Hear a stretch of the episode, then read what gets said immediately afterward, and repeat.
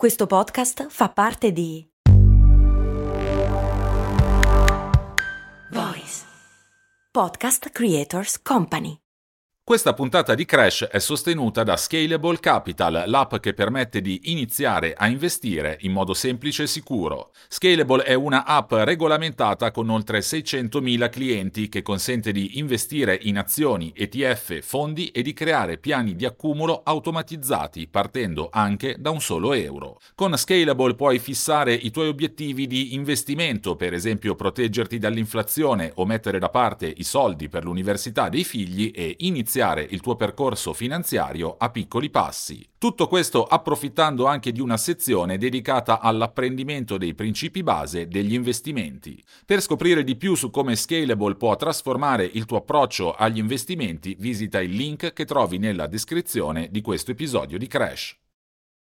Secondo una ricerca del 2020, il 69% dei lavoratori e delle lavoratrici millennial e il 71% di quelli appartenenti invece alla generazione Z controllano i loro strumenti di comunicazione professionale, ovvero email, Slack, Trello, Teams e tutti gli altri, anche al di fuori dell'orario di lavoro. Oltre un terzo degli stessi ammette inoltre di tenere d'occhio questi strumenti con una frequenza ancora maggiore di quella con cui controllano i loro social media personali. Col tempo le percentuali potrebbero inoltre essere ulteriormente cresciute, visto che questi dati risalgono a prima che la pandemia e i lockdown intensificassero ancor più il nostro rapporto con i dispositivi digitali, andando ulteriormente ad aggravare questo perenne controllo di smartphone, social e non solo, che è provocato da un mix di FOMO, fear of missing out, la paura di restare indietro e di perdersi ciò che avviene online, di compulsività e di ansia da prestazione. E pensare che tutto ciò, secondo quanto riportato tra gli altri dalla Harvard Business Review, sul lungo termine non contribuisce nemmeno a migliorare la qualità o almeno ad aumentare la quantità del nostro lavoro. Contribuisce invece sicuramente a fare esplodere i dati relativi alle persone che soffrono di burnout. Secondo uno studio commissionato da Indeed nel 2021, il 52% dei lavoratori lavoratori e delle lavoratrici pensa infatti di aver già sofferto di questa condizione, che approfondiremo meglio tra poco, percentuale che sale addirittura al 73% tra i millennials e al 69% tra i lavoratori della generazione Z, che hanno quindi al massimo 25 anni. E in Italia? In una recente ricerca sostiene di star affrontando o aver affrontato un burnout il 39,5% dei millennials. Infine sembra che a soffrire di burnout siano soprattutto soprattutto le donne, probabilmente a causa del maggior carico di lavoro domestico che devono aggiungere agli impegni professionali, anche se al riguardo ci sono anche altre ipotesi. Sono comunque numeri da prendere in generale con le pinze, un po' perché in tutti questi studi viene chiesto ai lavoratori di autodiagnosticare se hanno sofferto o meno di burnout, e un po' perché le differenze generazionali possono anche essere spiegate tramite una maggiore propensione delle generazioni più giovani a rivelare eventuali problemi psicofisici. In generale però è evidente che sono i lavoratori e le lavoratrici delle generazioni che per ultime sono entrate nel mondo del lavoro a soffrire di più di questa condizione. Ma quali sono le ragioni? Si sta facendo qualcosa per superare il problema? E qual è soprattutto il ruolo di smartphone e social network in tutto questo?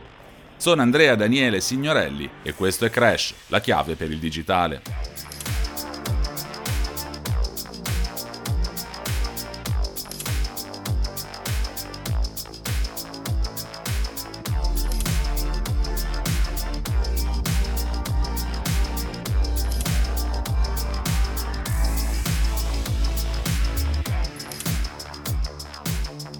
Allora partiamo dall'inizio. Che cos'è esattamente il burnout? Nel 2019 l'Organizzazione Mondiale della Sanità ne ha ufficialmente riconosciuto l'esistenza. Non però come malattia, bensì come un fenomeno occupazionale che deriva da uno stress cronico sul luogo di lavoro non gestito con successo. Tra i sintomi troviamo esaurimento delle energie, una ridotta efficacia dal punto di vista professionale, cinismo, negatività, lontananza dal lavoro e altro ancora. C'è però un altro aspetto fondamentale. Come sottolineato da Anne Helen Peterson nel suo saggio sul tema, il burnout non è un problema personale, ma sociale, che non può essere curato con app per la produttività, con liste delle cose da fare o con maschere per il viso. Non è quindi una condizione che riguarda il singolo individuo, ma una condizione causata da un mondo del lavoro diventato eccessivamente esigente e aggravata dalla graduale scomparsa dei confini tra vita personale e professionale, provocata a sua volta anche dalla diffusione di strumenti digitali, in primis gli smartphone, che contribuiscono a farci sentire sempre sul lavoro, permettendoci di non perdere mai d'occhio le notifiche di mail e altro, anche quando avremmo bisogno di staccare completamente. È un culto dell'iperproduttività, del cosiddetto always on, dell'essere sempre sul pezzo e pronti a entrare in azione che col tempo si rivela in tutta la sua nocività.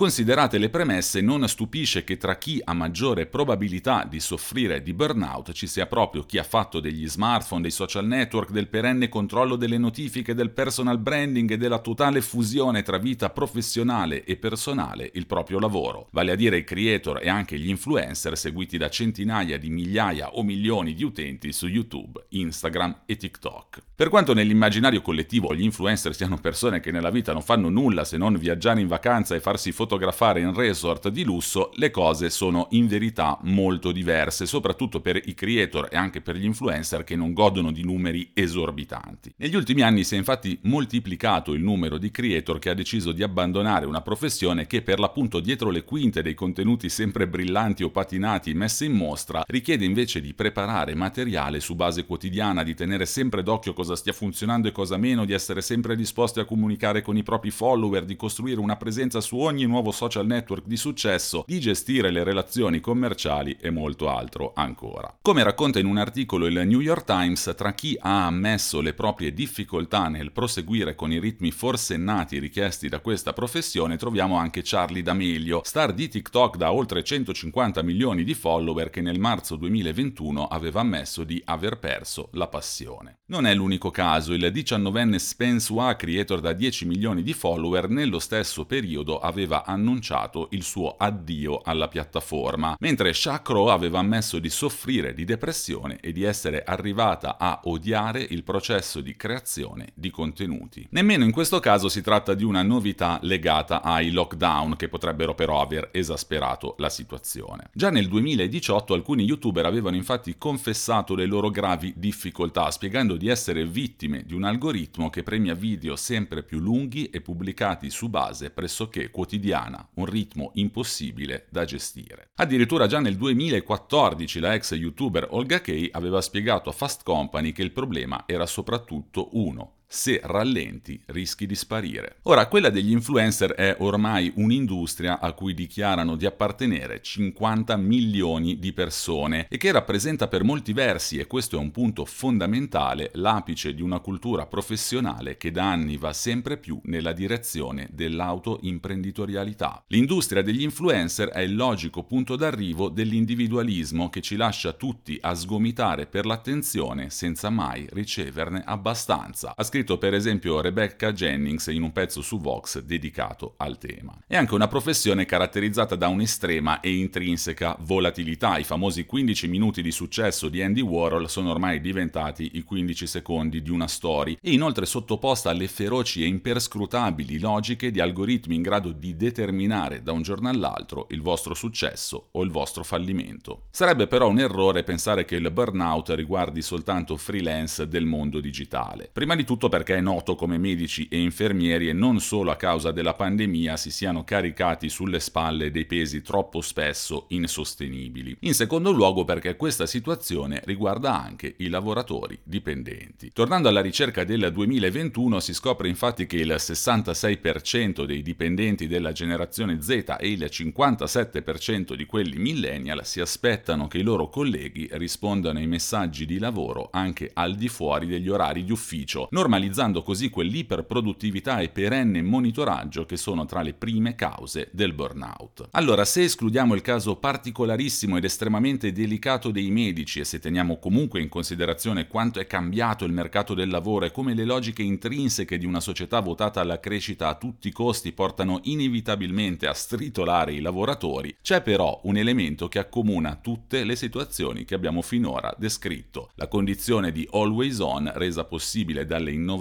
digitali che hanno cambiato la nostra vita. D'altra parte, quando l'iPhone ha fatto la sua comparsa nel 2007, tra i vari slogan elaborati da Steve Jobs e colleghi c'erano questo cambia tutto, Apple reinventa il telefono, è solo l'inizio, eccetera, eccetera. Nessuno slogan diceva però adesso potrete lavorare molto di più. Eppure è proprio la nostra vita lavorativa a essere stata enormemente colpita dall'avvento degli smartphone. Secondo una ricerca del Center for Creative Leadership, chi utilizza lo smartphone anche come strumento professionale rimane in qualche modo connesso al suo lavoro per 13,5 ore al giorno, più o meno tutto il tempo in cui si è svegli, esclusi i pasti. Un eccesso di lavoro causato dal fiume di notifiche proveniente da mail, WhatsApp, sistemi di gestione come Slack, LinkedIn, social e tutto il resto che ci inonda da appena svegli e ancora a letto fino a sera inoltrata, tracimando anche nel weekend. Ovviamente i lavoratori di qualunque età utilizzano lo smartphone, le chat e tutto il resto, ma sono proprio i millennial ad aver introiettato la necessità di essere sempre reperibili, di inviare mail e rispondere a quelle in arrivo anche a mezzanotte, di controllare le chat di lavoro appena svegli, di intervenire in caso di bisogno anche mentre si è al parco con gli amici o con la famiglia, mentre è possibile che la generazione Z stia giustamente iniziando a ribellarsi a questa condizione.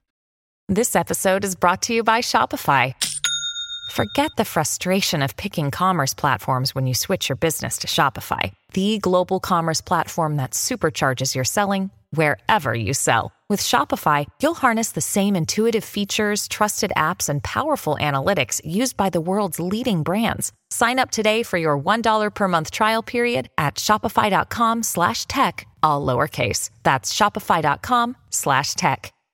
Da questo punto di vista, tra l'altro, la diffusione dello smart working in seguito alla pandemia rischia di compromettere ulteriormente gli equilibri, rendendo la distinzione tra vita privata e vita professionale ancora più sfumata. Siamo incoraggiati a definire strategie e schemi per trovare luoghi, tempi e ruoli in cui essere efficacemente messi al lavoro. L'efficienza è il nostro scopo esistenziale. Siamo una generazione di strumenti finemente levigati realizzati per essere delle macchine produttive. È quanto scrive nel suo saggio Malcolm Harris, che poi sottolinea come tutto questo ovviamente avvenga senza avere in cambio né lavori migliori, né stipendi migliori e né tantomeno una maggiore stabilità. E la situazione potrebbe anche essere destinata a peggiorare mano a mano che nuove tecnologie si fanno largo. La promessa è sempre quella di liberarci dalle mansioni più ripetitive, permettendoci così di concentrarci maggiormente sugli aspetti più strategici del nostro lavoro. La realtà è invece quasi sempre che la tecnologia ci permette soprattutto di fare molte più cose nella stessa unità di tempo. Come scrive in maniera forse un po' troppo semplicisticamente nostalgica lo storico israeliano Yuval Noah Harari in Sapiens, durante gli ultimi decenni ci siamo inventati innumerevoli arnesi che fanno risparmiare tempo e ai quali si attribuisce la capacità di farci vivere più rilassati. Lavatrici, aspirapolvere, lavastoviglie, telefoni cellulari, computer, posta elettronica elettronica. Prima ci voleva un po' di tempo per scrivere una lettera, porre l'indirizzo, affrancare una busta e portarla fino alla buca della posta e ci volevano giorni o settimane, magari anche mesi per ricevere una risposta. Oggi posso buttare giù una mail, inviarla dall'altra parte del globo e se il mio destinatario è online ricevere una risposta un minuto dopo. Ho risparmiato tutto quel traffico e quel tempo, ma davvero faccio una vita più rilassata? Purtroppo no, prosegue Harari. Oggi io ricevo decine di mail ogni giorno, tutte da persone che si aspettano una pronta risposta. Pensavamo che questo volesse dire risparmiare tempo, invece abbiamo accelerato di 10 volte la ruota che macina la nostra vita e reso i nostri giorni più ansiosi e agitati. Che cosa succederà allora quando nel giro di qualche anno al massimo un decennio gli smartphone verranno sostituiti dagli smart glass, dai visori in realtà aumentata che sovrappongono il mondo digitale a quello fisico, permettendoci di vivere contemporaneamente in entrambi gli ambienti? A quel punto le mail, le telefonate, le notifiche, gli appuntamenti e quant'altro non saranno più nel nostro smartphone, ma appariranno direttamente davanti ai nostri occhi, aumentando ancor più la nostra capacità di gestire in tempo reale qualunque attività si stia svolgendo. E se almeno adesso dobbiamo decidere di prendere in mano lo smartphone per collegarci, in futuro dovremo decidere al contrario di toglierci il visore per scollegarci. Una differenza fondamentale perché la nostra condizione di base sarà online, connessi alla rete e al fiume di attività lavorative e non solo ovviamente che possiamo gestire con i visori. Per staccare dovremo invece decidere di levarceli dagli occhi. Il nostro cervello riuscirà a reggere il colpo o rischia invece di collassare sotto i colpi di una tecnologia che ci costringe ad andare sempre più veloce, ad aumentare in rapidità, precisione ed efficienza, anche se tutto ciò ci conduce inevitabilmente al burnout o all'esaurimento? In verità questa domanda rischia di essere malposta. Invece di ripensare le condizioni sociali e lavorative che hanno trasformato i millennials in una generazione di esauriti, sono già allo studio innovazioni tecnologiche, anzi biotecnologiche, che potrebbero consentirci di lavorare ancora di più. Alcuni scienziati potrebbero infatti star lavorando a una pillola contro il burnout. In uno studio pubblicato sulla rivista accademica Cell nell'ormai lontano luglio 2019, alcuni scienziati della Washington University hanno illustrato le loro ricerche volte a comprendere come e perché il burnout si manifesti. A questo scopo hanno studiato il cervello dei topi da laboratorio per comprendere che cosa succede quando smettono di inseguire una gratificazione, in che momento quindi subiscono l'equivalente di un burnout. Nelle loro ricerche sono riusciti a rintracciare le cause del burnout in alcune cellule che sembrerebbero essere all'origine della nostra necessità a un certo punto di alzare bandiera bianca di fronte a un compito non essenziale per la sopravvivenza. L'esperimento che ha permesso ai ricercatori di fare queste scoperte è piuttosto semplice. Una cavia da laboratorio aveva il compito di colpire con il naso un bottone presente nella sua gabbia. Quando completava la missione riceveva in cambio dell'acqua zuccherata. Mano a mano che lo studio procedeva, il numero di volte che il bottone andava colpito per ricevere in cambio il premio non faceva però che aumentare, fino al punto in cui doveva essere colpito più di 100 volte per riuscire a ottenere in cambio la ricompensa. Molte delle cavie si sono arrese prima, erano quindi vittima di una sorta di burnout, di una sorta di esaurimento mentale che imponeva loro di rinunciare al premio, alla ricompensa dell'acqua zuccherata perché lo sforzo richiesto per ottenerlo era troppo elevato. Dietro questa mancanza di motivazione ci sarebbe un neuromodulatore, la nocicettina. Nel caso del topo frustrato, la presenza crescente della nocicettina nel suo cervello stava rendendo sempre più difficile alla dopamina, che al contrario è legata alla motivazione che ci sprona sprona a ottenere le ricompense, la nocicettina stava rendendo sempre più difficile alla dopamina fare il suo lavoro di stimolante. In sintesi, una futura pillola contro il burnout dovrebbe avere il compito di inibire la produzione di nocicettina e impedirci così di arrivare al punto in cui, di fronte a troppo stress o a un eccessivo carico di lavoro, decidiamo estenuati di arrenderci passando dal burnout all'esaurimento. Per il momento, fortunatamente, l'obiettivo almeno esplicito di questi studi non riguarda riguarda la produzione di una pillola che blocchi il burnout, che ci impedisca di alzare bandiera bianca quando ormai siamo allo stremo. Resta il fatto che la prospettiva, la possibilità di una pillola contro il burnout è tutt'altro che fantascienza. Anzi, vista l'esplosione di stimolanti come il Ritalin o l'Adderal utilizzati ormai sempre di più per mantenere ritmi di lavoro forsennati, una pillola per sconfiggere il burnout non sarebbe altro che il logico passo successivo. Sono Andrea Daniele Signorelli e questo è Crash, la chiave per il digitale. Vi aspetto ogni mercoledì su tutte le piattaforme di podcast.